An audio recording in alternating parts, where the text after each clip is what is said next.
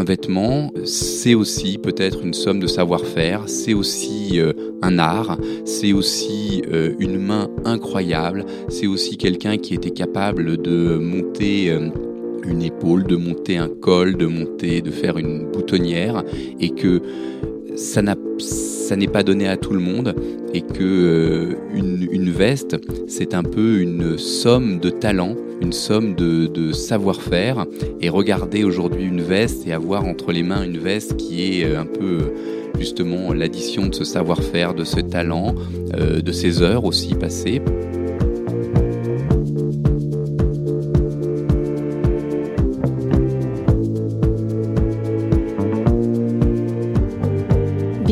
Cravate Club, le podcast qui parle d'élégance, de style, de belles choses, par le biais des savoir-faire de l'artisanat et de la technique. Je suis intimement persuadée que lorsque l'on sait comment sont faits les objets que l'on porte, notre regard sur eux change, notre style et nos envies, nos désirs évoluent. J'espère que tout cela vous apportera de la liberté pour choisir et créer votre style et vous permettra d'agrémenter votre garde-robe avec plus de confiance. Vous découvrirez des conversations sans jugement et sans injonction pour le plaisir d'évoquer ces sujets qui me tiennent à cœur avec le plus possible de curiosité et d'humilité. Je tenais à remercier Moog2506 qui a déposé la vie suivante sur Apple Podcast. Absolument génial, je recommande ce magnifique podcast. Jessica aborde avec beaucoup de douceur, de bienveillance et de passion l'élégance du vestiaire masculin. Ce podcast nous transporte dans l'univers des invités et nous transmet des savoirs pour pouvoir choisir son propre style et en être un véritable acteur. Bravo à Jessica et longue vie à Cravate Club. Merci, merci beaucoup euh, Mook2506 pour ce chaleureux commentaire qui me touche beaucoup. Et merci à vous aussi, si vous aimez le podcast, de prendre quelques minutes pour aller déposer votre avis sur Apple Podcast ou votre euh, application de podcast préférée, car chaque message de plus m'aide à faire connaître le podcast et lui permettre d'exister plus longtemps. Pour débuter la saison 2 de Cravate Club, je suis très heureuse de vous présenter Fabien Naudan. Fabien Naudan a été le fondateur et directeur du département design d'Arcurial. Il est aujourd'hui vice-président de la célèbre maison de vente aux enchères. Expert et passionné d'art et de design, il est aussi très pointu en termes de style vestimentaire et a un goût très sûr.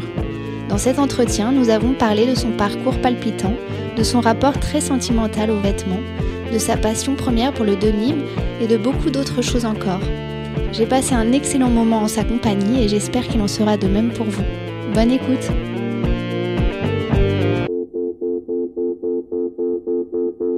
Alors bonjour Fabien. Merci. Bonjour Jessica. Merci beaucoup d'être venu euh, discuter euh, avec moi aujourd'hui. Euh, je voulais savoir un peu, euh, pour commencer, quel était euh, ton parcours, parce que je sais que tu as travaillé dans le passé un peu dans, le, dans, le vêtement, notamment chez APC et Paul Smith. Et donc voilà, est-ce que tu veux me raconter un petit peu ton parcours Oui, c'est exact. J'ai travaillé dans le passé plusieurs années, alors pour ce qu'on appelle des maisons de mode, des marques de, de mode. Euh, c'est vrai que j'ai eu depuis très longtemps un rapport aux, vêtements, même si euh, il s'agit souvent de vêtements humbles. On ne parlait pas euh, de, vêtements de grande mesure ou de vêtements, on va dire, habillés. Mais depuis mon adolescence, j'ai une sensibilité pour le vêtement militaire, le vêtement de travail et notamment le denim. Et euh, très vite, ça a été presque mon premier métier en tant que lycéen ou très jeune étudiant de gagner ma vie en chinant euh, des pièces de denim, en collectionnant un petit peu des, pièces anciennes que l'on revendait à l'époque pour euh, des stylistes, pour des intermédiaires japonais. C'était le milieu des années 80, la fin des années 80. Il y avait un vrai intérêt pour tout ça. Donc c'est vrai qu'une sensibilité qui s'est éveillé assez tôt pour le vêtement, déjà pour pouvoir le porter. Parce que Mais comment tu as eu l'idée justement de, de, faire ça, d'aller chiner et puis de, de revendre euh, derrière? Bah, euh, L'idée, on va dire, euh, rétrospectivement, on se dit, mais euh, quelle démarche? La démarche a été très simple, c'est que c'était une façon de se faire de l'argent de poche, c'était une façon de gagner sa vie, c'était une façon de payer à l'époque des déplacements en Angleterre, aux États-Unis. Et on avait on était un petit groupe de 5 six copains avec les uns une culture sur le disque et les autres une culture sur la basket les troisièmes, une culture sur le dénime, euh, sur les montres, et puis tout ça formait une sorte de euh, de, de brochettes un petit peu euh, amusantes et on se on voyageait on, se payait euh, on va dire avec le minimum du minimum un billet d'avion pour aller aux États-Unis. Il y en avait toujours un souvent c'était moi qui avait le permis de conduire et on pouvait louer une voiture et faire des petites euh, virées autour de New York de Boston en Nouvelle-Angleterre dans ce qu'on appelait les thrift shops les Salvation Army. Et on avait une j'ai du mal à appeler ça une culture, mais enfin en tout cas un savoir qui était suffisamment large pour ne jamais être vraiment bredouille parce que euh, on pouvait trouver une paire de, euh, de, tennis, on pouvait trouver un vieux jean, on pouvait trouver une veste de l'armée, on pouvait trouver euh, des disques. Et l'idée était de trouver un endroit à une valeur X des objets et de les ramener à un autre endroit et de les revendre à des personnes qui étaient prêts à payer un peu plus. Donc c'était à la fois, euh, on va dire, une idée, mais c'était aussi un besoin, et puis c'était une, c'était une façon de gagner un peu sa vie. Donc, euh, mais dès, dès, le lycée, donc tu dis, euh, c'était parce que tu, tu penses que tu avais déjà un réseau de personnes, tu savais déjà à qui tu aurais pu revendre ces, ces vêtements? Alors c'était beaucoup moins structuré qu'on le pense et à la fois ça devait l'être parce que rétrospectivement il n'y avait pas internet, il n'y avait pas de téléphone portable, mais euh, c'était des euh, des réseaux informels et ça fonctionnait très bien. C'est comme quand aujourd'hui on a l'impression qu'on serait incapable de se retrouver si on ne pouvait pas se prévenir à la dernière minute d'un retard ou d'un changement de lieu de rendez-vous. Euh, à l'époque, il y avait quelques endroits à Paris, il y avait les puces, il y avait quelques boutiques qui revendaient du, on va dire des, on n'appelait pas ça du vintage, c'était des fripes. Et autour de ces boutiques traînaient toujours euh, quelques acheteurs japonais. Au moment où il y avait les Fashion Week à Paris, il y avait toujours quelques acheteurs, quelques stylistes japonais. Et puis, euh, c'était des sortes de rendez-vous un peu informels. C'était du, on va dire, du marché noir entre passionnés. Tout ça été extrêmement, euh, euh, on va dire, euh, illégal mais licite. Et illégal, en tout cas, hein, rien n'était structuré, personne n'avait de société, il n'y avait pas d'entreprise, personne n'a jamais émis aucune facture. Et voilà, et puis c'était, ça allait bien entendu au-delà du vêtement, c'était acheter des disques en France pour les revendre en Angleterre. Et tout ça s'est fait quand j'avais 15, 16, 18 ans. Et euh, voilà, on a eu, euh, on a eu, euh, on était content d'avoir un peu une espèce de savoir qui nous permettait de trouver à certains endroits des choses que d'autres n'auraient pas été chercher et inversement de savoir où les, où les vendre. Donc c'était un peu euh, les racines de ce qu'est mon métier aujourd'hui, c'est-à-dire qu'aujourd'hui, euh, euh, moi je, m'occupe de trouver des œuvres d'art euh, qui proviennent de certaines collections et de les passer, de les transmettre à d'autres collectionneurs qui souhaitent acquérir ces pièces comment tu faisais pour, euh, pour choisir les, bonnes pièces? Est-ce que c'était simplement euh, ta sensibilité personnelle ou est-ce que tu, avais, tu connaissais à peu près les choses qui étaient euh, recherchées par les collectionneurs alors encore une fois, ça n'était pas du tout un savoir académique, c'est-à-dire que j'ai et puis le l'accès à l'information était quand même très très était compliqué à l'époque. Il y avait bien entendu notamment au Japon, quelques magazines qui, consacraient des numéros spéciaux à, euh, aux dénimes, aux salopettes de travail, aux vestes de travail, aux vêtements militaires. Mais encore une fois, c'était pas vraiment notre, notre source d'information. On y allait un peu euh, comme ça, euh, la fleur au fusil, avec déjà l'idée de se, de se payer nos propres vêtements, euh, et puis bien entendu, euh, quand il y avait, euh, quand c'était pas notre taille, mais que c'était important, bien entendu, on achetait quand même.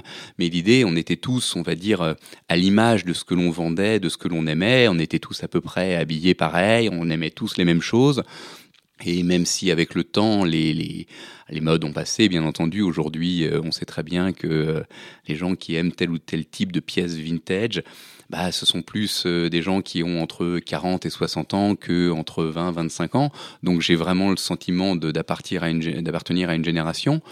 Mais à l'époque, voilà, on, vendait ce qu'on aimait et on ne s'intéressait pas trop trop à ce qu'on n'aimait pas ou qu'on ne connaissait pas, simplement parce qu'on se disait euh, c'est pas nous quoi. Et on est peut-être passé à côté de trésors, mais euh, c'était pas l'objet de, notre quête. Oui, c'est vraiment intéressant euh, comme parcours. Et, tu penses que ça t'est venu aussi un peu dans ta famille, ce, goût des vêtements? Alors, oui et non. J'avais un, grand-père, un arrière-grand-père, pardon, qui était euh, qui était tailleur. Euh, C'était des familles euh, euh, d'Europe centrale qui sont venues à Paris. Il y avait pas beaucoup de métiers qui s'offraient à eux à l'époque. beaucoup travaillaient dans la confection. Certains étaient fourreurs, d'autres tailleurs. Et mon mon arrière-grand-père était tailleur, un tout petit atelier au côté du, côté de la place Voltaire, dans le 11e à Paris.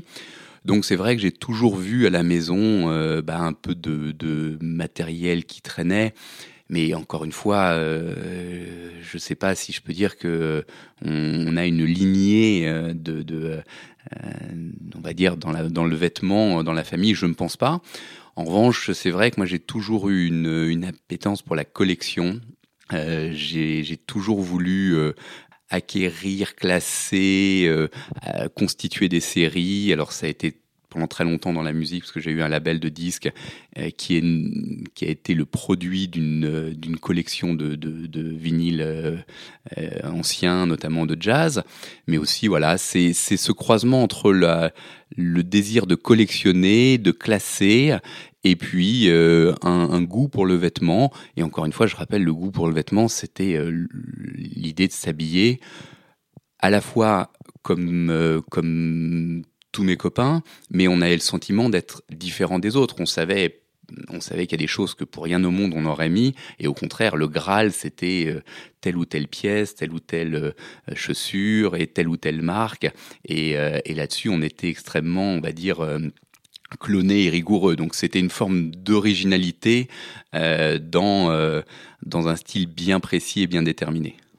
Et tu te souviens un peu des, marques justement ou des, objets, enfin des vêtements que, qui t'attiraient à ce moment-là, de certaines pièces? Oui, et c'est vrai que je ne sais pas jusqu'où on avait ce regard, enfin que moi je porte aujourd'hui sur euh, l'origine, sur le savoir-faire, mais on était extrêmement attaché à euh, l'image que représentaient certaines marques en termes de euh, fabrication, en termes d'utilisation de tel ou tel euh, matériau. Et c'est vrai que ça nous a, ça, ça, nous a nourri. Et quand aujourd'hui j'ai un regard un petit peu biaisé et qu'en attrapant un vêtement, je vais tout de suite aller voir le zip parce que je me dis voilà, c'est il y a des choses qui vont être euh, rédhibitoires pour moi parce qu'ils ont utilisé le mauvais zip ou inversement, je me dis c'est incroyable qu'il y ait encore des gens qui aillent euh, utiliser tel ou tel type de, zip ou de ou de bouton ou de pression ou de doublure de poche. Euh, pour moi, c'est une façon de scruter un vêtement qui est, je pense, assez euh, marginale, assez, assez particulière. Et euh, c'est vraiment l'héritage de ces années où euh, on regardait le vêtement à travers euh, l'histoire d'une fabrication, l'histoire d'un savoir-faire, l'histoire d'une maison. Et il y a une maison justement à laquelle tu étais attaché? Bah, On a tous été nourris à l'époque avec euh, la maison euh, Levis qui hmm. était le summum dans le denim. Mais après, quand on allait aux États-Unis, effectivement, euh, c'était pour acheter des, jeans souvent. Voilà, et puis on, était, on parle des années milieu des années 80. C'est un tournant, c'est un moment où on a encore connu des fabrications, on va dire un tout petit peu à l'ancienne, qui existaient on va dire, disponibles dans des magasins en, neuf. Donc euh, on sait que ce tournant s'est fait au courant des années 70, mais que au début, milieu des années 80, on parlait pas encore complètement de pièces anciennes parce que c'est des pièces qui avaient 10 ans. Donc il suffisait d'aller chez un, un, revendeur qui avait encore un peu de vieux stock et il vous vendait neuf des pièces que nous, on jugeait déjà comme appartenant au passé, comme appartenant à l'histoire d'une marque. Alors, on trouvait plus dans les années 80 euh, un, un neuf des années 40 ou 50. C'était très rare. Mais euh, voilà, on était euh, un peu à la, frontière entre une fabrication qui était restée, on va dire, un petit peu traditionnelle pour tous ces vêtements, qui s'est poursuivie encore jusqu'aux années voilà, fin 80. Et puis après, on a basculé dans une autre ère et on, inconsciemment, euh, guidé par justement ces, euh, ces Japonais qui souhaitaient euh, non pas arrêter le temps, mais protéger une certaine tradition, un savoir-faire dans le vêtement américain, se montraient très intéressés, étaient, euh, étaient très demandeurs de tous ces, euh, ces, petits trésors des, des 30 dernières, 30-40 dernières années qu'on pouvait euh, déterrer pour eux. Et est-ce que tu as gardé des vêtements de cette période-là que tu portes encore, par exemple? Ah bien sûr, j'ai gardé, j'ai gardé encore beaucoup de choses parce que en plus j'ai gardé des vêtements dont je connais parfaitement l'histoire du jour où on les a trouvés.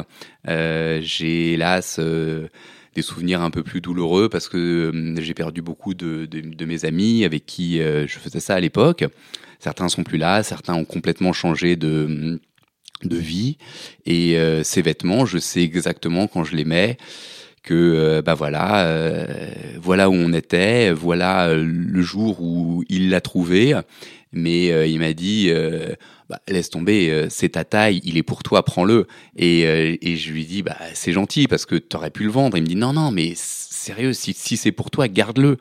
Et pour moi, euh, bah, cet ami, comme tant d'autres, ce vêtement, il est, enfin, il, a pas de prix. Il est, il a peut-être un prix pour quelqu'un de lambda, mais pour moi, il vaut beaucoup, beaucoup plus parce que c'est l'histoire d'une d'une aventure, c'est l'histoire d'une amitié, c'est tout un tas de choses, et euh, j'y suis très attaché. J'en prends pas un soin dans le sens où j'en prends pas soin dans le sens où je le mets pas sous cloche. Euh, je sais aussi qu'un vêtement c'est fait pour être porté, un vêtement ça vieillit. Il faut euh, faire attention, faut pas, faut pas, euh, je sais pas, faire les, la poussière avec. Mais un vêtement et surtout ce, ce type de vêtements sont faits pour être portés, sont faits pour traverser une vie si possible, pour être transmis. J'ai transmis des vêtements à mon fils aujourd'hui. Quand il était euh, tout petit, je lui ai constitué une collection de, de dénimes anciens qu'il mettait euh, toujours et qui aujourd'hui euh, est à la maison, qui est pour lui. Et voilà, j'espère qu'il en fera, mm. comme on dit, bon usage. Donc en fait, tu as vraiment un rapport émotionnel à tes vêtements. Enfin, je sais que je, je, suis un peu comme ça aussi. J'ai gardé des vêtements que je mets plus mais qui me rappellent des choses. Et même j'ai gardé des vêtements de mon père euh, que qui sont là dans des placards euh, quand je les regarde ça me fait quelque chose. Et c'est vrai qu'il y a des gens euh, pour qui, qui, ont du mal à comprendre ça en fait ce lien aux, vêtements finalement qui, qui peut être vachement fort en fait bah, tout à fait. Mm. Mais moi, je pense que j'ai un rapport, on va dire, euh, extrêmement euh, intense à l'objet. Alors, bien entendu, quand, quand, quand, une pièce me rappelle un moment de ma vie, c'est plus fort. Quand il m'a été transmis, euh, j'ai très peu de vêtements qui viennent de mon père, quasiment aucun. Très peu qui sont des vêtements de famille. C'est plutôt l'histoire, justement, de ces rencontres, de ces amitiés. Mais aujourd'hui, je peux euh, acheter un vêtement pas du tout parce que j'en ai besoin, pas du tout parce qu'il me va ou pas du tout parce que je vais le mettre, mais parce que ce vêtement euh, m'émeut, ce vêtement m'a frappé, euh, et pour moi c'est très important aujourd'hui de, repartir avec. Alors ça c'est plutôt le collectionneur qui parle, c'est euh, cette quête du collectionneur, mais et qui, et qui pour moi s'applique aussi aux vêtements. C'est-à-dire qu'il y a des choses sur lesquelles je me dis, euh, je sais pas, euh, j'ai plus l'âge de le mettre ou j'ai pas encore l'âge de les mettre ou euh, c'est pas ma taille. J'espère que ça le sera jamais parce que sinon ce serait mauvais signe en termes de prise de poids. mais euh, mais c'est fabuleux, c'est tellement beau, c'est extraordinaire. Alors, je peux l'acheter pour l'offrir à quelqu'un, je peux l'acheter pour le garder, mais voilà, tomber vraiment amoureux d'un objet vêtement, et j'insiste bien sur le, le, caractère objet, donc de temps en temps c'est un peu euh, curieux parce que par définition le vêtement doit répondre à une fonction. Euh, oui, mais euh, ma femme me dit de temps en temps, mais, mais tu as déjà celle-ci doudoune. Et pourquoi? Je dis mais parce que c'est c'est incroyable. Celle-ci, elle est incroyable. tu te rends pas compte ce qu'il y a là. Mm. Elle me dit je me rends pas compte, mais mais vas-y. C'est marrant, moi aussi, euh, mon mari, il est comme ça, il comprend pas. Mais t'as 50 manteaux, tu les mets pas, mais pourquoi tu les gardes? Euh, Parce que je les aime bien. Bah ouais. en fait. Bah, c'est un peu comme les mm. livres. Il y a cette, euh, on dit pourquoi tu pourquoi t'achètes encore un livre? T'en as plein à la maison. Bah ouais, mais je veux dire, c'est infini. Chaque, livre est différent. Vêtement, Exactement. nous fait ressentir des choses différentes. Et le fait, euh, alors heureusement, je ne me réveille pas encore la nuit pour aller euh, caresser mes vêtements, les regarder, mais je suis heureux de temps en temps de me dire, ah bah tel pull, il est là. Et je loue, je me dis, mais c'est incroyable, c'est tellement beau, ce col est tellement beau, ce bord côte en bas, oh, il est fabuleux. Je suis content d'avoir ça et je suis content peut-être d'avoir aussi aidé cet atelier qui tricote encore comme ça, mm. à lui montrer qu'il y a entre guillemets des supporters. Oui, c'est vrai que c'est important ça aussi. Mm. Et, est-ce que quand tes vêtements, par exemple, euh, bah, sont, sont, abîmés ou sont euh, vraiment euh, irrécupérables, est-ce que du coup, tu arrives à, à, passer à autre chose sans, sans être trop triste ou, ou pas trop? Non, alors ça, c'est absolument impossible de passer à autre chose sans être trop triste. Déjà, avant qu'il soit irrécupérable, je pense que j'ai un curseur qui va très très loin dans la notion d'irrécupérable, parce qu'au contraire, je, Enfin, pour moi, euh, il a juste, euh, il a vieilli, il a pris des rides, euh, il a, il a des rhumatismes, il va aller moins vite c'est comme une personne, mais il est toujours là, quoi. Donc euh, il faut vraiment qu'on aille. Euh, je me promène pas encore en lambeau, euh, mais il faut vraiment qu'on aille très loin. Et les gens qui me connaissent bien savent que je suis, je suis, je fais des réserves. Donc quand il y a un vêtement que j'aime bien, j'en achète beaucoup, beaucoup, beaucoup. Je les planque parce que je me dis, le jour où ils arrêteront de les fabriquer, ça va être terrible. Il va falloir que j'aille je sais pas comment, je vais, ça va, ça va être quelque chose. Donc sur sur une typologie de vêtements, l'idée de ne plus retrouver ce que j'ai connu euh, et ce avec quoi je suis très à l'aise, c'est un problème.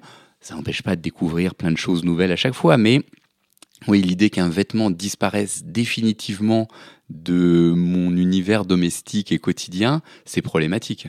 Mmh, je comprends. et tu as un vêtement en particulier euh, que tu as acheté plein de fois et que tu gardes euh, sous le coude au cas où? Bah, il y a y a un certain nombre de de, de choses de de euh, oui de ça peut être des euh, des stocks de t-shirts euh, fabriqués à, l'ancienne de manière traditionnelle. Alors avant c'était des t-shirts anciens. Mais qui qui, qui, fabrique des t-shirts à l'ancienne il y a, il y a des, des, des, marques japonaises qui ont encore récupéré des métiers et qui savent travailler. Donc, on est, encore une fois, tout ça est un peu tu peux citer euh, des marques, hein. euh, ça, ça, peut intéresser les gens de, que tu cites les marques. Alors je, suis, euh, je suis assez, assez mauvais. J'ai une, j'ai, une mauvaise mémoire, mais. Voici, ça devient. Il y, a, y, a une, y a un petit fabricant à Omotosando à Tokyo qui fabrique, il s'appelle Pigvel, voilà, Pigvel, qui fabrique des t-shirts. bien entendu en tubulaire qui sont extraordinaires avec des cols qui sont dingues c'est vraiment avec différents grammages. Alors bon, ça, peut paraître euh, futile pour beaucoup de gens, mais euh, euh, pour moi, le t-shirt, c'est ce qui a le plus près de la peau. Donc c'est ce sur quoi on doit être presque le moins, enfin, plus attentif. C'est presque une seconde peau. C'est quasiment un vêtement qui vous accompagne. C'est le premier qu'on met presque le matin. C'est le dernier qui vous quitte le soir il faut pas être négligent avec le détail. Et tu portes tous les jours un t-shirt euh, sous parce que là tu as un t-shirt sous ta chemise Non, pas du tout. non non, je sais que tout dépend, ça peut avoir un côté mm. justement beaucoup plus euh, casual mm. et parfois même euh, totalement malvenu avec certains types de chemises et mais c'est assez agréable, c'est un vêtement qui permet de de mettre après. Et puis pour moi, c'est un basique, quoi. C'est quelque chose euh, quand on est euh, chez soi et qu'on, avant de commencer quoi que ce soit, même avant de s'habiller, on met éventuellement un t-shirt et puis on commence à réfléchir, on commence à voir comment on va s'habiller. Mais c'est une sorte de, voilà, c'est la seconde peau. Euh, Et, euh, et c'est vrai que euh, pendant très longtemps, on, moi j'ai eu des, vieux t-shirts neufs qu'on achetait, en ce qu'on appelait dead stock. Et puis euh, ça, a fini, tout ça a fini par, s'user un petit peu trop à un moment. Et quand on rencontre des gens qui fabriquent encore les choses avec un certain savoir-faire, et justement qui ont compris que bah, même si c'est un objet humble, même si c'est en gros un thé en, en, en jersey, euh, c'est c'est pas n'importe quel thé en jersey, quoi. C'est quelque chose qui est assez, euh, qui, qui demande d'être euh, d'être quasiment parfait. Et voilà, donc euh, quand on tombe sur des maisons comme ça, euh, on, se- on est on est heureux en sortant et puis on dit ça y est, ça y est, le, le, euh, j'ai encore euh, j'ai encore X années devant moi parce que je sais que je vais être accompagné avec des thés en jersey euh, euh, tous les matins qui seront parfaits, quoi. Ah, super, ça donne envie d'aller euh, faire un petit voyage au Japon. Ah, les Japonais, pour moi, Ouais. ont, compris euh, beaucoup, beaucoup, beaucoup, beaucoup de choses. Ils ont une lecture de l'objet humble euh, qui est euh, parfois euh, euh, quasi irrationnelle et passionnée, mais qui est heureusement, euh, qui a permis heureusement de, de, de sauvegarder un certain nombre de, de savoir-faire, de marques, qui a permis euh, Ils viennent aussi beaucoup en France apprendre euh, des savoir-faire et ensuite euh, ils les réadaptent avec leur propre philosophie. Moi, j'ai vu beaucoup de Japonais dans les formations de broderie, même là à la maroquinerie. Dans toutes les formations que j'ai faites, j'ai vu beaucoup de Japonais qui, qui, s'intéressaient au savoir-faire français, mais ensuite ils s'en servent à leur façon en fait. Bah oui, c'est des gens Mais bon, ils ont aussi leur propre euh, sont- savoir-faire. euh, Exactement, à la base, qui ont ouais. leur propre savoir-faire, mais qui sont extrêmement curieux, extrêmement réceptifs, qui sont extrêmement demandeurs, qui veulent comprendre, qui veulent euh, essayer de... de c'est pas de copier, c'est justement euh, de, de comprendre ouais. pour pouvoir euh, faire perdurer, continuer. Généralement, ils ne se trompent pas trop quand ils, euh, on va dire, ils portent leur attention sur telle ou telle icône. Et euh, d'ailleurs, à ce sujet, il y a, y a un, un de mes livres de chevet euh, qui s'appelle euh, Ametora, qui, qui, qui est, on va dire, une, un- qui veut dire American Tradition, mais à la japonaise. Et le sous-titre, c'est comment le Japon a sauvé le patrimoine du vêtement américain, et qui explique ex- comment, juste après-guerre, ces rapports étaient extrêmement compliqués entre euh, le vainqueur et le vaincu, comment le vaincu ne s'est pas comporté euh, ni en se refermant, ni avec une haine euh, idiote du vainqueur, mais qui a essayé de de voir aussi ce qu'il y avait euh, un peu de prestigieux dans ce peuple qui avait, euh, bah, qui certes les avait euh, un peu écrasés, humiliés, peu importe, on, je rentrerai pas dans ce genre de considération, mais qui euh, ils étaient aussi c'était une forme un peu de, pas d'exemple, mais c'était un, un- une esthétique, une élégance qui attirait toute cette jeunesse japonaise. Et ils ont essayé de s'inspirer, de comprendre, de d'importer, à tel point qu'on sait que pendant des années, ça a été les Japonais qui ont sauvegardé tout un tas d'outillages, de savoir-faire traditionnel américain. Les machines étaient jetées par tous ces ateliers des années 50, 60, 70 aux États-Unis, qui considéraient qu'on pouvait passer maintenant à la machine automatique, qu'on aurait plus ou moins le même résultat et que de toute façon le consommateur ne verrait pas différence, ce qui a été le cas. Sauf qu'aujourd'hui, on se rend compte que bah si, il y a une différence. Est-ce que c'est mieux ou moins bien? Mais en tout cas, on a envie de conserver cette espèce de main, cette savoir-faire, ce savoir-faire, et que aujourd'hui c'est très compliqué d'arriver à le reproduire avec certaines machines qui sont euh, beaucoup trop modernes et on a un retour euh, sur des métiers traditionnels japonais, j'entends métier la machine, sur des machines à piquer euh, traditionnelles japonaises. Et et c'est vrai que là-dessus, moi je suis... euh, Enfin, j'ai été nourri euh, avec cette, cette passion de- du patrimoine euh, populaire, du patrimoine humble euh, nord-américain, mais également du européen. Et de temps en temps, je suis un peu euh, pas inquiet, mais je me dis qui qui écrira Yorotora, qui, ce, prochain volume, à savoir qui a sauvé la tradition européenne du vêtement? Est-ce que quelqu'un va se pencher là-dessus? Et enfin, voilà, je pense que je ne fais pas du tout. J'ai été plus un enfant des années 80, donc encore une fois, les États-Unis étaient, euh, voilà, on regardait tous euh, vers l'Ouest. Mais je sais aussi, aussi bien en Angleterre qu'en France, qu'en Italie, qu'en Espagne, qu'en Suisse, euh, qu'en Allemagne, il y a des fabricants là aussi de, t-shirts, de mailles, de chaussures, de, il y a des tailleurs extraordinaire et que bah, est-ce qu'il faut pas aussi être un petit peu attentif, vigilant? L'idée n'est pas de mettre quoi que ce soit sous des cloches, mais au contraire de faire perdurer un savoir-faire, d'apprendre à ceux qui, en sont demandeurs euh, un peu le pourquoi du comment, euh, apprendre à regarder un vêtement, euh, apprendre à détailler, apprendre à apprécier. Et ça, je je suis pas inquiet, mais je suis assez sensible à ça. À ton avis, comment on pourrait euh, aider à apprendre à apprécier, aux gens à apprécier justement euh, bah, ces, objets faits artisanalement, euh, tous ces savoir-faire? Parce que j'ai l'impression que c'est quelque chose qui soit touche la personne, soit si ça la touche pas, elle, ne s'y intéressera pas et puis c'est tout. Alors, bien entendu, idéalement, il faut que ce soit un, élan du cœur, il faut que ce mm. soit spontané. Mais on sait tous que euh, bah, tout n'est pas aussi euh, inné. Euh, il y a ce qu'on appelle de l'acquis. L'acquis, c'est cet apprentissage, une, approfondir des connaissances, parfois se dessiller devant l'objet euh, simple.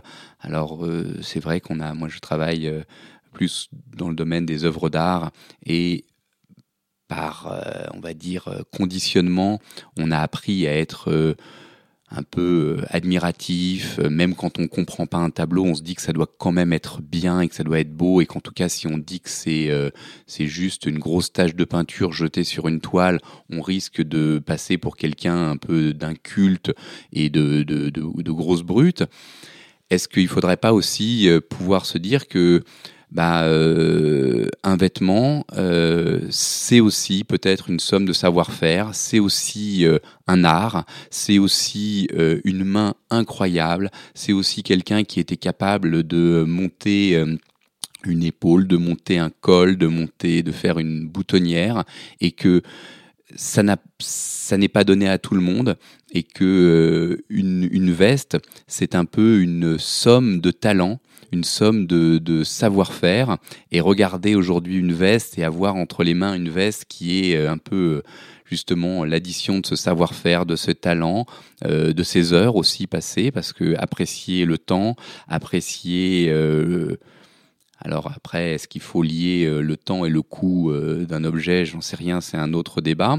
Mais expliquer que bah, on ne peut pas tout avoir pour rien que euh, l'objet a un coût, ça ne veut pas dire que pour que ce soit beau, il faut que ce soit cher, parce que ce serait, euh, ça, ça réduirait tout ce qui est cher et beau, et tout ce qui est beau et cher, ça n'est pas vrai. Mais voilà, il y a des choses qui demandent du temps. Euh, parce que des choses demandent du temps, elles peuvent être un peu plus chères que d'autres. Mais ça elles demandent du temps, mais il faut aussi, parfois il y a aussi l'opposé où quelqu'un aura pris beaucoup de temps à faire quelque chose qui, qui peut aussi être euh, quelque chose de mal fait. Donc, euh, il y a pas, enfin, il faut aussi savoir faire la différence entre entre entre tout ça, quoi. Ah ben bien sûr, mm. c'est pas parce qu'on aura mis du temps à faire quelque chose que ce sera forcément magique. C'est un peu la même chose en art, euh, quand euh, on, a des sculpteurs qui ont passé des heures et des heures et des heures à essayer de livrer un travail un petit peu académique, qui n'est ni plus ni moins que la reprise un petit peu de quelque chose qui s'est déjà vu, revu et sur lequel on est bah, aujourd'hui un petit peu lassé et qu'à côté de ça, on a quelqu'un qui a un élan beaucoup plus spontané, beaucoup plus, euh, on va dire, franc, parfois, euh, qui, qui n'a pas demandé autant de temps, voire qui a demandé très peu de temps, mais qui émeut énormément et qui qui repousse un tout petit peu euh, les, les frontières de ce qu'on connaissait, ce avec quoi on était à l'aise, euh, un geste beaucoup plus spontané qui va vous faire vous poser de nouvelles questions, simplement des questions, On lui demande pas d'avoir euh, que, que été laborieux, poussif et long, mais euh, on demande de ressentir quelque chose. Alors encore une fois, le ressenti de temps en temps, il est immédiat, de temps en temps, il est un peu plus long à venir. C'est un peu la même chose. Il y a des, il y a des vêtements qui euh, impressionnent, il y a des vêtements qui sont beaucoup plus humbles, mais on, on va se rendre compte qu'avec le temps, mais c'est incroyable ce qu'ils apportent, c'est incroyable ce qu'ils accompagnent, c'est incroyable la façon dont ils, avec lesquels on va évoluer. Et euh, souvent, c'est aussi, euh, c'était prévu. Souvent, c'était un, à la base, on savait que bah, ce vêtement, il n'était pas fait pour être là juste un instant T, mais il était là pour vous accompagner, pour euh, vous recroisiez à plein de moments de votre vie. Et, et ça, il faut être sensible, il faut être attentif à ça. Mmh. Et, juste pour revenir euh, un peu sur le, Japon, à ton avis, est-ce que tu penses qu'ils apprennent euh, des petits à, faire la différence entre un bel objet, un objet euh, qui est, qui est bien réalisé, ou est-ce que tu penses que ça, vient d'où en fait leur sensibilité pour, ça? Je ne suis pas un, grand, grand connaisseur de la société japonaise, mais je dirais que ils ont quand même une forme de euh, d'humilité et de curiosité vis-à-vis de ce qu'ils ne connaissent pas, qu'on a un tout petit peu perdu. Euh, pour un japonais, souvent, ne pas connaître, c'est c'est susciter un mouvement pour aller vers l'avant. C'est-à-dire qu'on va, on ne connaît pas, mais on va probablement essayer de connaître. Là où je, sans, sans caricaturer, sans stigmatiser euh, une culture ou une autre, nous, on va avoir tendance à se dire, bon, on connaît pas, euh, c'est pas la peine d'aller euh, dans des terrains inconnus. Le Japon a certainement souffert pendant euh, très longtemps d'être euh, une, euh, île, d'être un peu isolé, d'être un peu coupé, de pas bénéficier de ce va-et-vient et qu'il fallait pour eux envoyer des gens un peu à l'extérieur pour récupérer de la culture qui ne venait pas à eux. Il fallait aller chercher les choses et je crois qu'ils ont quand même gardé cette curiosité, euh, cette soif de ramener du nouveau, c'est souvent euh, très euh, intéressant pour un japonais quand on lui parle de quelque chose qu'il ne connaît pas ou qu'il ne maîtrise pas. Et peut-être c'est inculqué très jeune, c'est-à-dire que tu ne sais pas, intéresse-toi. Et c'est pas tu ne sais pas, passe à autre chose. Ok. Bon, ben alors peut-être que c'est à nous de, transmettre à nos enfants. Euh. Oui, alors après, je pense que euh, il y, a, y, a des, euh, y a des idiots fermés au Japon il y a des gens Bien sûr, non, non, mais peut-être que dans la globalité, sans faire de généralité, on n'apprend pas forcément à nos enfants à s'intéresser à ça, à, aux métiers d'artisanat, etc. et... Oui, peut-être qu'on mm. souffre, nous, en, en Occident, d'avoir été pendant très longtemps à l'origine de beaucoup de choses, d'avoir été euh, ce moteur, euh, cette chambre à idées pour euh, le, monde entier, et qu'on considère que bah, ce qui a été vrai un jour est vrai toujours, et qu'on est qu'on est qu'on est la matrice de tout un tas d'idées, de, de, de, de, de création.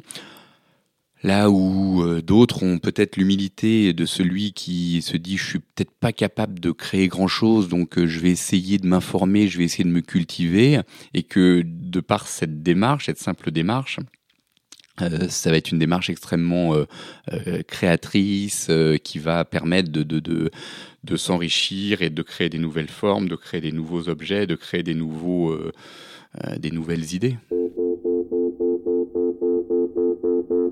Si tu veux, est-ce qu'on peut parler, euh, si tu es d'accord, de, ton style au quotidien, de ta, de, ta façon de, te vêtir? Alors, est-ce que, euh, est-ce que euh, tu portes tous les jours des costumes ou juste une, enfin, des costumes de pièces ou des dépareillés? Alors c'est vrai que c'est assez difficile de parler de mon style parce que je pense vraiment ne pas avoir de style. J'ai quelques... Tu penses ne pas avoir de style? De pas avoir de style défini, mhm. c'est-à-dire que euh, s'il fallait faire une liste de, euh, je sais pas, je sais pas combien il existe de styles ou de types de mode, j'aurais, je serais bien curieux de savoir à quel, en face de quelle case je pourrais me ranger. J'en fais pas du tout, j'en fais, j'en tire aucune gloire, mhm. mais je pense que euh, j'ai vraiment, euh, j'aurais vraiment du mal à définir. Euh, bien entendu. Mais tu cherches à avoir. Est-ce que tu essayes de réfléchir à, ton style ou est-ce que c'est plus naturel Tu, tu n'y penses pas et puis tu t'habilles juste avec des choses qui te plaisent? Je vais peut-être plus avoir une réflexion au moment où j'achète quelque chose. Mhm. Euh, est-ce que elle a sa place un petit peu dans, dans mon vestiaire euh, quotidien, ma garde-robe quotidienne? Et puis après, euh, oui, je, vais rarement mettre une veste de smoking avec un jogging en bas. Donc je sais qu'il y a quand même des, des, des, codes. Des codes, il y a quand même des, des cohérences un petit peu de la tête aux pieds. Mais à partir du moment où je fais vraiment pas rentrer dans, dans ma garde-robe des choses qui sont très éloigné de, de, de, mon goût, de, de, ce avec quoi je suis euh, à l'aise et heureux. J'estime que les choses, alors encore une fois, peut-être que ça en choque certains, euh, mais oui, pardon. Les choses vont naturellement les unes avec les autres. Mm. Je dois être un ou deux jours par semaine quasiment euh, obligatoirement en costume parce que on a un certain nombre de rendez-vous, de réunions auxquels, pour le moment, il est bienvenu d'être en costume et il serait peut-être moins bienvenu d'être euh, voilà avec une tenue un peu plus euh, casual. Mais encore une fois, les codes évoluent énormément. Et euh, voilà, je suis pas non plus. Il n'y a pas de dress code vraiment défini dans ton dans ton univers. non, j'estime professionnel. Cas, voilà, moi je travaille pour une, maison de vente aux enchères et je suis vice-président d'Arcurial. J'essaye de faire en sorte que ma tenue ne choque pas, n'offense pas euh, ni nos clients ni nos collaborateurs. Mais je sais aussi que aujourd'hui c'est très compliqué de définir ce que c'est que euh, une tenue, on va dire, de bureau. Euh, et généralement, voilà, j'ai un peu la même tenue tous les jours. C'est j'évite le, les denim, même si j'aime beaucoup ça, mais j'estime que c'est pas forcément euh, toujours sa place au bureau, même s'il mhm. m'arrive d'en mettre euh, plus ou moins régulièrement.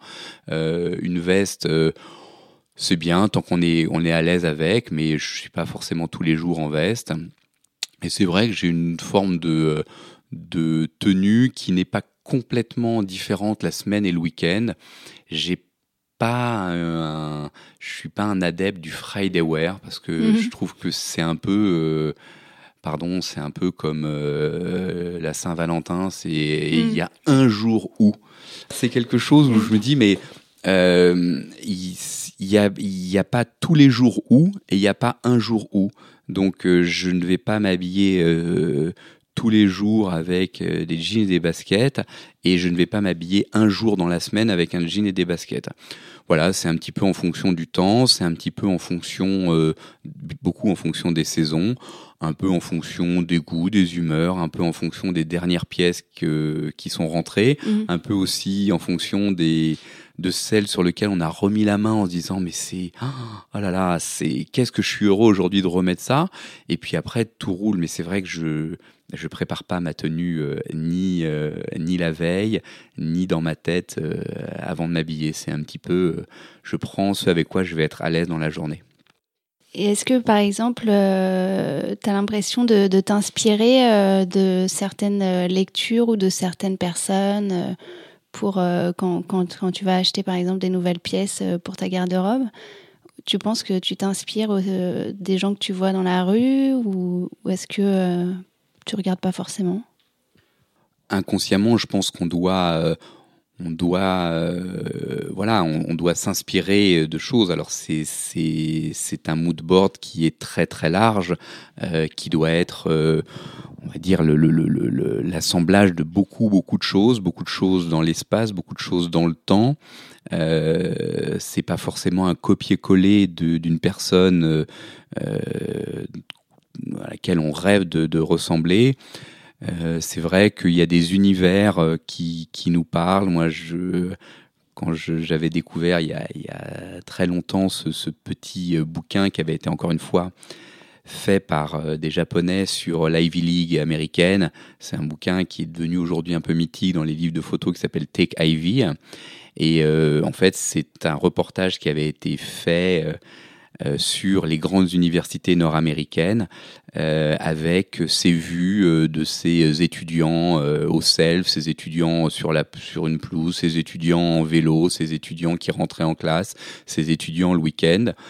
Et cette espèce de, de style que l'on a un peu qualifié de preppy dans les années 80-90, c'est-à-dire une jeunesse nonchalante nord-américaine euh, qui, qui n'a jamais été contrainte dans ses vêtements. Le preppy, en fait, c'est le style euh, des jeunes à l'université, euh, un peu avec leur, leur blazer. Voilà, il y avait il y avait un formalisme parce que c'est la culture quand même, ce sont ces grandes universités nord-américaines, donc c'était certaines grandes familles. Il y a, on va dire, un nombre euh, du puritanisme qui, plane, donc il faut certains codes comme euh, le blazer, le pantalon de toile, les mocassins. Euh, c'est une jeunesse qui qui en apparence se doit de, de, de, respecter euh, certains codes, mais qui refuse que ces codes soient pour autant contraignants euh, dans le style et dans l'allure, dans le euh, dans le mouvement. C'est-à-dire mmh. qu'on on ne se met pas avec un, un un uniforme à l'anglaise extrêmement euh, serré, euh, rigide, mais au contraire, on est beaucoup plus dans euh, l'art de vivre, l'art de se mouvoir, bien entendu avec certains certains signes de reconnaissance, mais avant tout une certaine liberté. Mmh. Et est-ce que tu fais attention euh, à certains détails euh, dans les tenues des, personnes euh, que tu croises ou, ou dans les tiennes? Est-ce oui, qu'il y a quelque chose qui attire ton œil systématiquement? Alors oui, il y a des choses qui attirent mon œil systématiquement. c'est par exemple une, une mauvaise boutonnière. C'est vrai. C'est terrible, c'est terrible. parce que c'est voilà, c'est dans le détail que que parfois euh, se nichent les choses euh, importantes. Euh, il y a des choses qui, pour moi, voilà, quand on, rentre une manche sans se soucier de la place de la boutonnière, sans déplacer, sans refaire des, bonnes boutonnières, je, je, trouve ça choquant. Je trouve ça choquant. C'est comme, je sais pas, si dans la vie tous les jours on déplaçait euh, on déplaçait le chambranle d'une porte sans déplacer la porte, bah, il y aurait un problème. Quoi. Il y aurait d'un côté mm. une porte et le chambranle, bah, le tout correspond pas. Euh, c'est voilà, je sais pas, c'est il y a plein de choses comme ça qui choqueraient. Moi, ça me choque quand je vois une, une, boutonnière moche, ça me choque. Quand je vois euh, un une chemise qui n'est pas à la taille de la personne qui le porte, quand je vois un col de chemise qui va pas à la taille de la personne qui le porte, ça me choque et je me dis mais en fait euh, est-ce que euh, les gens ont compris que bah, une chemise c'est un vêtement dont le tour de cou doit à peu près correspondre avec celui qui la porte. et on se rend compte aujourd'hui, bah non, il y a des gens qui vont acheter un 43 même s'ils font un, 39. C'est pas grave, il y a quand même, il y a quand même deux, deux, deux, deux manches, donc on va y mm. mettre les bras et puis ça va à peu près aller. Alors voilà, et, je pense que ces personnes sont super heureuses et n'ont absolument aucun, problème avec ça. Et si je leur faisais remarquer, ils me diraient d'accord, eh ben écoutez, euh, bonne journée, et puis surtout euh, ne soyez pas trop traumatisés parce que la vie va être, euh, va être difficile pour vous. Et ils auraient raison. Mais voilà, c'est mes petits détails. Il y a des choses certainement auxquelles je fais pas attention et qui peut-être choquent d'autres personnes, mais voilà, il y a c'est la même chose que, euh, on va dire, la patine sur une paire de chaussures. Euh, il y a des chaussures sur lesquelles une patine est, est bienvenue et que l'empreinte du temps est la bienvenue et au contraire, elle rend l'objet encore encore plus beau. Et il y a, c'est assez subtil, mais à quelques degrés près, on est dans le laisser aller, on est dans le sale, et ça, ça me déplaît. Euh, voilà, il y a tout un tas de choses, des longueurs de, de, de pantalon. Euh, on peut porter un pantalon un petit peu court, on peut porter un pantalon un petit peu long. Ça doit quand même être un petit peu justifié, mais avoir un pantalon qui tombe en accordéon sur 15 cm sur des chaussures, c'est dommage parce que je je pense pas que ça ça embellisse une silhouette. Je pense pas que ça tienne beaucoup plus chaud. Euh, c'est souvent juste parce que euh, on s'est pas rendu compte qu'il fallait peut-être aller faire un ourlet. Ou qu'on a eu euh, pas eu le, le courage d'aller euh, chez le retoucheur. Oui, et puis voilà, c'est un, on se dit mais mm. ça va très bien quoi. Non non, c'est c'est ça traîne pas par terre. Ok. Donc voilà, ce, ce genre de détails. Et puis après. Euh, je suis pas du tout quelqu'un qui euh, fait attention au fait qu'il euh, faut avoir euh, forcément des choses extrêmement chères sur soi, mais quand en fait, tu regardes l'allure générale. Si justement le pantalon est trop long, la chemise trois fois trop grande, c'est sûr que toi, ça te, ça te saute aux yeux, en fait. Bah, ça me saute aux yeux. Après, ce qui, qui peut me sauter aux yeux, mais je vais plutôt avoir euh, un, un, regard euh, positif et curieux quand en effet la personne aura euh, tel vêtement, tel accessoire euh, choisi et je sais que c'est plus difficile de dénicher telle ou telle pièce, donc c'est un choix qui est méticuleux, qui est soigneux, qui est soigné, qui est une quête pour cet objet spécifiquement. Euh, j'ai une sorte de, de pas de principe, mais un peu de règle. Je me dis que c'est compliqué de tout bien faire. Mmh. Donc quand je choisis tel ou tel vêtement ou telle ou telle marque, je préfère une marque qui fait bien plutôt qu'une marque qui fait tout. Mmh, un peu comme un restaurant. Euh, Exactement. Un restaurant qui aurait, qui serait capable mmh. de servir des pizzas, des sushis, mmh. euh, des couscous, une très bonne viande, de très bons poissons, des fruits de mer. C'est compliqué. Pourquoi pas Et plutôt que d'avoir un endroit où on trouve tout, et c'est vrai que c'est un peu la tendance actuelle où on gagne du temps, où on essaye de ne pas laisser s'échapper quelqu'un et on va essayer de, le, de répondre à ses besoins. Euh, et là, on parle de vêtements de la tête aux pieds. Mmh. C'est pas forcément quelque chose moi qui va me m'attirer. Je vais au contraire avoir euh, beaucoup plus de, de plaisir à aller vers l'hyper spécialisation. J'aime beaucoup un quelqu'un qui ne fait que des chemises, que des cravates, que des chaussures, mais qui fait de belles chaussures, qui fait de belles cravates, euh, de belles lunettes. Et euh, ça, c'est une, je sais pas si c'est une déformation professionnelle ou une forme de peut-être de snobisme ou de curiosité.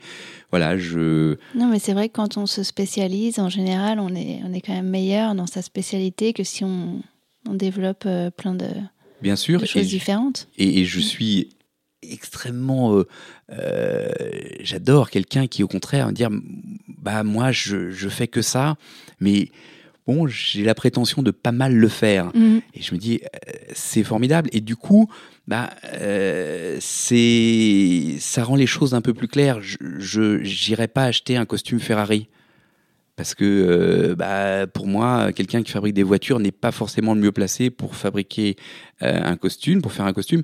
Et inversement, je ne sais pas si euh, j'irai acheter un vélo Alden, Mm. peut-être pas. Est-ce que par exemple, euh, tu pourrais nous donner quelques, quelques marques ou quelques boutiques de, où tu vas te fournir euh, justement de, chez des spécialistes? Est-ce qu'il y en a à Paris euh, oui, que, oui, oui, Alors, je, je suis. Euh, c'est un peu compliqué parce que, enfin, j'ai pas, j'ai pas un répertoire en tête, mais c'est vrai que euh, je vais avoir tendance à me dire, bah, euh, si je suis à Paris euh, et pour certaines chemises, aller chez Charvet, Mhm. pour moi, c'est euh, c'est encore faire une démarche, on va dire, sensée. Mhm. Très souvent, quand je suis à Milan ou à Naples, j'irai chez Marinella pour prendre une cravate parce que ils ont du choix parce que ils ont des cravates quand on est un petit peu grand, de grande longueur, euh, et je suis pas conditionné au point d'aller chez Marinella choisir leur motif qui est, on va dire, leur emblème, mais je peux prendre des cravates unies chez eux. Euh, c'est vrai que souvent pour des euh, des chaussures, je vais avoir tendance à aller euh, selon le type de chaussures euh, chez Alden ou chez Edward Green ou pour des choses un peu plus euh, casual. casual je vais aller chez d'autres fabricants américains qui vont fabriquer des des, des, des, des, mocassins à la main. Là aussi, ce sont des choses qui sont parfois peu connues, mais quand on parle de produits fabriqués à la main, c'est pas des produits forcément beaucoup plus chers. Euh, c'est juste que bah, c'est un savoir-faire, c'est accepter euh, qu'il y ait une part un tout petit peu de, euh, on va dire, pas d'imperfection, mais une, une, vraie trace de la main sur l'objet et pas une trace de la machine. Chaque chaussure est toujours euh, différente d'une autre, euh, finalement, que parce qu'on n'a on a jamais exactement la même main. Euh, même moi, pour les boutonnières, parfois, euh, une, d'une boutonnière à l'autre, elle peut être légèrement différente. Euh, mais, c'est, et, mais ça ne veut pas dire qu'elle est mal faite ou moins bien faite, c'est juste mais que c'est la main, quoi. Mm. C'est extraordinaire. C'est comme l'écriture, en fait. Bah, c'est comme l'écriture et c'est comme quand vous allez dans un très bon restaurant de viande ou de poisson, demander d'avoir exactement le même turbo ou le même euh, filet ou la même il y a un, le même soin qui va être apporté, mais forcément il y a une part, on va dire, un petit peu euh, qui n'est pas maîtrisable, qu'on ne peut pas reproduire euh, et, et d'aléatoire. Et c'est ce qui donne aussi le, le, le côté intéressant, c'est ce qui fait qu'on a envie de renouveler cette expérience, c'est fait qu'on a envie et qu'on s'en lassera aussi peut-être un peu moins. Donc moi, je suis vraiment, vraiment très sensible à, à, cette main qu'il y a derrière chaque vêtement. Mhm. Et justement, ces chaussures euh, faites à la main, euh, tu, tu, peux nous dire euh, qui, où est-ce qu'on peut les trouver? Oui, c'est des, des, fabricants, euh, je crois qu'ils s'appellent euh, Russell aux États-Unis, Russell, Russell Mocassin. D'accord. Alors, euh, contrairement à ce que beaucoup de gens pensent, un mocassin, c'est pas une chaussure ouverte. Mmh. C'est pas une chaussure sans lacet, pardon. Mmh. Euh, c'est un type d'enveloppage autour du pied. C'est la même, c'est le principe du mocassin indien, c'est-à-dire que la semelle en fait est constituée par la même pièce de cuir qui va sous le pied et qui remonte aussi sur le, dessus et qui est piqué sur le dessus. C'est le principe du mocassin. Donc on peut avoir une euh, chouka, une chaussure légèrement montante à lacet, qui soit un mocassin à partir du moment où la pièce de cuir euh, qui est sur les côtés passe également sous le pied. Moi, ça, ce sont des chaussures qui sont, euh, c'est, euh, c'est des chaussons pour aller dehors. Mmh. Euh, on n'y réfléchit même plus. C'est des chaussures que j'ai depuis euh, toujours. Et quand euh, une paire vient à, à un peu s'user, il y a la jeune génération qui arrive et puis on se suit comme ça. Alors, ils fabriquent un certain nombre de, modèles. Certains sont euh, presque drôles en termes de style, tellement euh, ils semblent hors du temps. D'autres sont, au contraire, des choses euh, extrêmement, on va dire, dans le goût du jour. Mais voilà, ça c'est pour le côté plus casual. Et puis autrement, les, les, les des fabricants de chaussures comme Alden, pour moi, sont des gens qui offrent alors ça ferait peut-être euh, euh, crier certains adeptes du sur-mesure, mais en termes de, de fitting, euh, vous avez euh, des demi-pointures, vous avez 6-7 largeurs, vous avez des, des, des, des, des, choix de, des choix de bout, enfin mmh. de, de, de forme, qui, qui est quasiment infini. Donc c'est vrai, moi j'ai dû avoir une ou deux fois dans ma vie des chaussures qui, qui, qui devaient être faites euh, euh, sur mesure. Très sincèrement, ne choisissant pas non plus des modèles très très très près du pied, j'ai jamais ressenti euh, un, une si grande différence une entre ouais, une de confort, de confort mmh. et euh, un, très bon Alden en Cordovan qui, euh, qui est bien, qui correspond bien à sa pointure, à sa morphologie de pied. Euh, et euh, c'est vrai qu'à Paris, on a quelqu'un qui, qui est un personnage haut en couleur, mais que j'aime beaucoup parce qu'on se connaît depuis des années et des années et des années, et du temps où ils avaient une, une très jolie maison à Paris qui s'appelait Hémisphère, que, que peu de gens connaissent encore. Hémisphère, c'était euh, avenue la Grande Armée, c'était euh, euh, au bout de la rue de Passy, à Oranlag.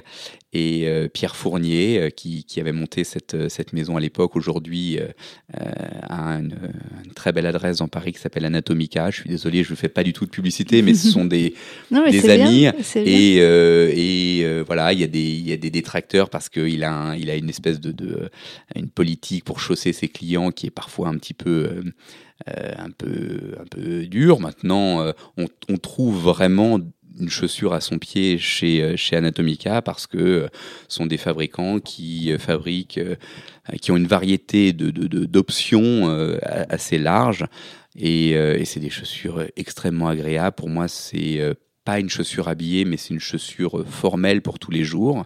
Et puis après, on peut aller vers des choses un peu plus un peu plus anglais, comme Edward Green, où là, on va être un tout petit peu plus dans, euh, dans le, le, plus beau soulier. Même si on reste dans le prêt-à-porter, on est dans du prêt-à-porter qui est souvent euh, euh, très bien fait, proche d'une fabrication, on va dire, correcte en, en sur-mesure. Et est-ce que tu, tu lis, par exemple, des blogs ou, ou des, des livres sur le sujet des, du vêtement? Alors, je suis vraiment un, un, très très très mauvais élève pour tout ça. Euh, je ne suis pas sur Instagram, je ne suis pas sur, j'ai pas de compte Facebook, je n'ai rien. Donc euh, en fait, je... toi, tu es plus euh, quand tu, tu, tu cherches euh, des, des, nouveaux vêtements, tu vas peut-être euh, te promener dans Paris, euh, faire les faire les magasins, ou bien tu, tu flânes sur Internet ou?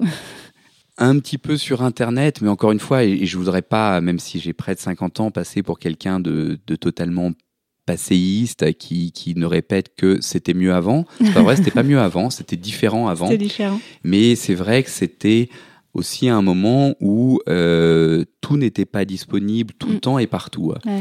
Et c'était souvent, euh, on, ne savait, on ne savait pas ce qu'on allait trouver, mm. mais on partait et on tombait sur quelque chose. Là où aujourd'hui, on a une idée en tête de précise et aujourd'hui tout est quasiment accessible. Et en plus, quand c'est pas accessible sous 24 heures avec une livraison gratuite, ça devient très vite compliqué.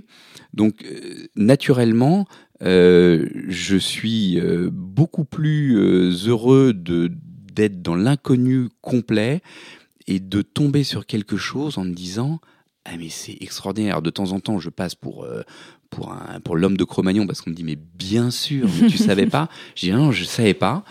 Euh, inversement, euh, j'entends de temps en temps des espèces de d'éloges pour telle ou telle boutique qui est euh, incroyable parce que ils ont ça. Ils, je me dis tiens, la prochaine fois que j'irai dans le coin ou j'irai dans telle ville ou j'irai dans tel pays, j'irai voir ça. Et je me dis ah bon, Ok, bah je, oui, enfin c'est quand même euh, c'est un peu de la viande hachée quoi. C'est-à-dire qu'on a déjà on a déjà préparé le terrain. C'est un peu euh, le manuel du bon goût qu'il faut trouver. On a tout préparé pour vous. Tenez, regardez, euh, vous commencez. Euh, devant à gauche avec les chemises, vous finissez derrière à droite avec les chaussures et vous avez vous avez tout sans faute. Mm -hmm ça c'est pas forcément c'est pas par goût pour la difficulté mais c'est pas forcément quelque chose qui va me plaire. Et souvent je me dis oui enfin bon il euh, y a pas de quoi en faire un, plat. Ils ont euh, ouais bon il y a quelques bons produits mais le reste c'est quand même une espèce de de de de, de facsimilé euh, du du goût malin. Est-ce que aussi tu, tu, tu, tu, par exemple, tu commanderais un costume sur Internet avant sans l'avoir essayé? Oui, je pourrais le commander euh, parce que je sais que sur Internet, si ça va pas, on peut le retourner et tout. Mais il me manquera vraiment euh, une part de l'expérience. Mmh. Parce qu'en fait, l'expérience d'être euh, en contact avec les, la vraie matière, avec la boutique, la, le vendeur, pour Exactement, toi, c'est important. avec le vendeur, la matière, peut-être même avec celui qui euh, est derrière le, le produit. Mmh. Euh, ça, c'est incroyable. Alors, d'aller dans la boutique, le flagship, quand tout à l'heure on parlait de, de ou quand on parle de, de, de marques comme euh, Nanamika, qui sont ces marques qui sont à mi-chemin entre du technique et, du, du, et, d'autres univers, je pense que c'est assez intéressant de vivre l'expérience d'une marque, d'essayer de comprendre un peu l'univers. Parfois, on est, on est déçu parce qu'on se rend compte que, en fait, bah, il y a un, produit qui nous plaît, le reste, euh, limite, on n'en veut pas voir. Euh, euh, c'est pas du tout nous. Mais je trouve que c'est toujours assez intéressant d'aller, de faire la démarche de, de flâner. C'est le bon et le mauvais côté d'Internet, c'est que à la fois on fait, on parcourt beaucoup de choses, mais on ne se perd pas tant que ça. Mm. Et je trouve que le fait d'avoir une démarche, de se promener dans une ville, et puis après, souvent de par, euh, ricochet, quand vous tombez euh, chez quelqu'un qui fabrique des super ceintures, vous dites mais voilà et, il y a vous, vous connaissez, euh, enfin je sais pas, vous avez un restaurant que vous me conseiller, vous avez il y a des boutiques à voir, il y a un lieu, il y a des cafés. Et, et ça, je trouve que c'est quand même assez incroyable, même si aujourd'hui, tu citais tout à l'heure des blogs. Je sais que ça marche bien parce que c'est ce qui se substitue au, euh, à ce qu'on appelle en, italien le passaparole, hein, mais mm. voilà, le bouche à oreille. Mm. Mais pardon, je, euh, entre blog et passaparole, il y, a quand même, il y en a quand même un qui fait plus rêver. Il y a un terme qui fait plus rêver que l'autre. Blog, ça me fait moins rêver. C'est que le mot blog est pas très joli. Hein, blog, on a l'impression qu'on a fait tomber quelque chose euh, dans l'évier avec de l'eau. C'est vrai. Donc en fait, toi, tu, tu regardes aucun blog sur Internet. T'es es vraiment euh, plus euh, dans la vraie vie, quoi. Bah non, parce qu'aujourd'hui, je crois la vraie vie. Non, je, enfin, la vraie vie plus dans la mélange avec Internet. Euh, mm. C'est vrai que euh, tout à l'heure, on, je feuilletais un magazine et euh, mon premier réflexe, c'est d'aller le commander quelque part. Mm-hmm. J'ai pas envie de lire euh, quelqu'un qui aura, qui, aura, qui m'aura fait un peu le, le, le qui m'aura remâché ce, ce, cet article et qui l'aura. J'ai envie d'avoir l'objet, j'ai envie d'avoir le magazine, euh, même si je me dis bon bah oui en fait il y avait il y avait deux pages qui étaient pas mal, mais je, je pense que ça fait partie du, du de toute l'expérience et peut-être que en allant lire ces deux pages qui vont être intéressante moyennement, peut-être que juste avant ou juste après, quelque chose d'autre va sortir. C'était un peu le principe euh, des dictionnaires ou des encyclopédies, c'est-à-dire que mm. quand on cherchait un mot dans une encyclopédie, ben on se perdait forcément quelques pages avant, quelques pages après, et de temps en temps on tombait sur une un espèce de, de, de, de, croquis, euh, euh, je sais pas, ou d'un singe ou d'un ou de je sais pas quoi, et on dit c'était quoi ce truc, et, et, et, souvent ça bah, ça composait euh, euh, une forme de, de, de, de culture, de, de, bestiaire intérieur. On avait cette espèce de, de, grande famille de connaissances, d'objets, d'univers qui se, tissait. C'était un peu confus la façon d'exprimer les choses, mais euh, il y avait cette, ce, fait de flâner euh, qui était très enrichissant. Ce que je peux reprocher aujourd'hui à Internet, et je sais que c'est super intéressant, c'est ce côté direct, c'est-à-dire euh, je rentre, je sais où je vais. Souvent, le, le, le, le, critère se fait par le prix. Ah bah tiens, c'est le même objet, il y en a un qui est à 102 dollars, l'autre qui est à 117 dollars. Donc je vais aller là, et puis bing, je rentre. Alors il y a toujours en bas euh, ceux qui ont aimé ça aiment aussi ça. Alors ça mm. c'est parfois c'est curieux. De temps en temps, euh, bah, c'est peut-être pas si idiot, puis de temps en temps, c'est complètement idiot. On se dit, mais en fait, est-ce que j'ai vraiment intérêt à acheter ce disque? Parce que euh, les ceux qui ont acheté ce disque, ils ont acheté des trucs qui sont que je déteste, quoi. Mm. Et, donc voilà, c'est un peu le, euh, la fausse bonne idée de temps en temps, les, la recherche sur Internet. Je trouve que de d'aller chez un disquaire pour aller chercher le disque, même si aujourd'hui c'est c'est une croisade, hein, euh, bah, c'est rarement la fausse bonne idée. Il y a mm. souvent un truc qui est, euh, on en tire quelque chose de pas mal. Et c'est la même chose quand on va euh, acheter une chemise, c'est la même chose quand on va acheter une ceinture, c'est la même chose quand on va acheter des chaussures. Voilà. Et puis, encore une fois, le fait de ne pas tout trouver tout de suite sous la main, c'est plutôt une, une richesse pour moi, plutôt qu'au contraire une perte de temps. et, parce qu'en fait, euh, tu t'intéresses aussi au processus de, de, la recherche. C'est aussi le chemin qui te plaît, en fait. Oui, et puis c'est le fait qu'il euh, il va se passer quelque chose euh, que je ne connais pas encore. Je vais rencontrer des objets que je, ne connais pas encore. Quelqu'un va me parler de choses que je ne connais pas encore. Avec peut-être, quand c'est bien fait, quand il y a un bon alignement, bah, euh, la victoire au bout. quoi. Quelqu'un qui va vous parler, vous, vous, allez chercher parce que vous avez vous avez vu telle ou telle chose ou parce que vous êtes passé devant la vitrine et il y a un truc qui vous arrête, mais il va vous dire ah bon mais voilà et, j'ai aussi ça. Et là, tout d'un coup, mais c'est génial. Et comment vous faites ça? Ben, on fait, on fait, En fait, on fait ça parce qu'on a un atelier depuis je sais pas combien de temps. On n'est pas toujours dans l'histoire euh, complètement. Enfin voilà, on n'est pas chez, chez Gepetto avec Pinocchio tous les jours. Quoi. Il n'y a, pas, a pas toujours euh, le, monsieur, le vieux monsieur qui a fabriqué le joli pantin devant. Mais il y a souvent, euh, souvent de belles histoires, souvent c'est très enrichissant et ça permet en plus de conforter, de, d'enrichir, d'argumenter pour soi le rapport qu'on va avoir à l'objet. On mhm. sait encore plus pourquoi. On se rappelle quand on l'a acheté, avec qui, avec qui on a discuté. Exactement. Mhm. Et pourquoi, pourquoi on va l'apprécier autant? Parce qu'on sait que euh, ils ont ce savoir-faire, parce qu'ils ont mis du temps à comprendre comment euh, répondre à telle ou telle problématique parce qu'en en fait, pendant longtemps, ils avaient comme client euh, telle ou telle, euh, je sais pas, profession ou tel ou tel type de, de, de, de, je sais pas, de, de, clients qui leur demandaient ça.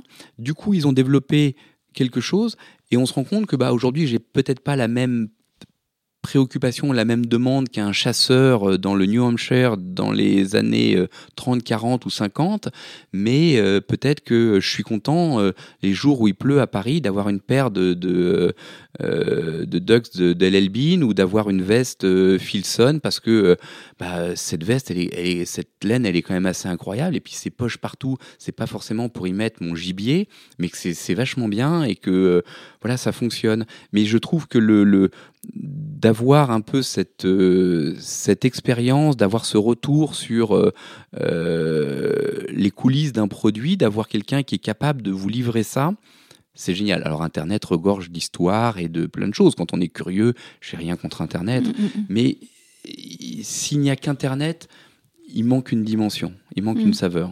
Donc toi, tu crois, tu crois que, que, que, les centres-villes devraient faire attention à ne pas perdre leur boutique? Ah bah là-dessus, bien évidemment. Mm. Et puis. Euh, Est-ce que tu penses qu'on va vers ça, enfin, qu'un jour il y aura presque plus de boutiques euh, dans la rue? J'en sais rien. oui et non. Je pense que euh, y a une tendance aujourd'hui qui est vers une, sorte de, de désertification. ça, c'est un problème. Le plus gros problème pour moi, c'est le phénomène de consommation de masse. Alors, c'est pas du tout, euh, c'est pas un propos élitiste, mais c'est que aujourd'hui, la diversité est, en train de, disparaître. Quand on voit que dans certaines avenues de Paris, on va avoir quatre fois la même enseigne qui va, qui va proposer exactement la même chose c'est un peu un problème. ça fait mal au cœur, je trouve. Bah, ça fait mal au cœur. Puis en plus, c'est exactement les mêmes boutiques euh, dans toutes les capitales d'Europe. Exactement. Euh, mm. Et puis, si on va aller même plus loin, d'une marque à l'autre, c'est quand même un peu la même chose. Donc voilà, ça va pour moi à l'encontre de ce que je disais, c'est-à-dire euh, tout bien faire, c'est compliqué. Donc là, ce sont des gens qui, qui voilà, qui, qui se veulent, on va dire, généralistes, mm. généralistes à bas prix ou euh, euh, ou même parfois euh, pas, pas si bas, mais au final la qualité ne suit pas. Ah bah c'est de l'éternel l'éternel truc, on se répète tous. Moi je dis j'ai pas les moyens d'acheter bon marché et je dirais que on, on, peut s'appliquer cette règle avec 150 euros de pouvoir d'achat par mois pour s'acheter des vêtements et on peut, on doit s'appliquer cette règle avec, euh, je sais pas, 15 000 euros de pouvoir d'achat de vêtements. J'ai pas les moyens d'acheter bon marché. Voilà. et je trouve que c'est le bon marché euh, dans ce que ça veut dire. Si on va au bout hein, de ce mm. principe, hein, c'est qui peut vraiment se targuer d'acheter bon marché? Qui peut se dire c'est pas terrible, mais c'est pas grave? Euh, non, c'est pas vrai. Et encore une fois, je, bien acheté, euh, c'est pas forcément dépenser plus, c'est dépenser différemment. Euh, les Anglais disent buy less, buy better. C'est la même chose. Euh, il y a un moment, il faut peut-être réfléchir que tel ou tel euh, vêtement est un vêtement qui est euh, presque à vie. Moi, je suis. Euh, j'avais une discussion un jour avec quelqu'un qui me dit ah non, non, moi, le, basique, j'en veux pas, je veux le, petit vêtement sympa de la saison, et puis après, je passe à autre chose. Je pense que dans une garde-robe, en effet, pour un homme, un beau blazer, alors pas forcément hors de prix, mais, euh, mais quelque chose qui va durer, c'est nécessaire, c'est quelque chose, c'est un basique, c'est une des, des c'est un des socles de la, tenue. Euh, un beau pantalon en toile de laine, un beau pantalon en flanelle, un beau chino, tout ça, ça fait partie des vêtements sur lesquels on doit quand même s'assurer d'une certaine qualité, mmh. quitte à mettre un petit peu plus cher. C'est pas des vêtements de luxe. Et à partir de là, euh, on commence à avoir un socle, mais c'est important de ne pas euh, de ne pas acheter quelque chose de qualité médiocre, parce que la qualité médiocre, elle va apparaître tôt ou tard, et elle va faire en sorte que ce vêtement deviendra en fait jamais un basique, parce qu'un basique c'est une forme de voilà, c'est les fondations de la maison. Donc les fondations, parfois, elles ont 200, euh, 200 euh, ans, 300 ans. Euh, on a reconstruit un petit peu dessus, on a repeint, on a, mais les fondations sont toujours là. Et pour moi, je pense que les, les, fondations, les fondations, pardon, dans une dans une garde-robe masculine, c'est assez important. Alors ça fait un moment qu'on discute, alors peut-être que je vais te poser une dernière question. Qu'est-ce que c'est pour toi un gentleman? Alors, cette question, euh, tu t'imaginais probablement pas euh, avoir la réponse que je vais te donner, mais euh, je suis obligé d'emprunter la réponse à quelqu'un que j'aime beaucoup, mhm. qui s'appelle Pierre Desproges. Et Pierre Desproges disait Un gentleman, c'est quelqu'un qui sait jouer de la cornemuse, mais qui n'en joue pas. ok, merci beaucoup. merci. Merci beaucoup d'avoir écouté Cravate Club. Si vous avez aimé cet épisode, n'hésitez pas à en parler autour de vous, à mettre des étoiles sur Apple Podcast, à laisser des commentaires ou des suggestions sur des sujets à aborder, des personnes à inviter, sur le compte Instagram de Atelier Minutie, M-I-N-U-2-S-I, ou par email à jessica.minutie.com. Cela ne vous prendra que quelques instants et ça m'aidera beaucoup. Merci et à très vite pour un prochain épisode.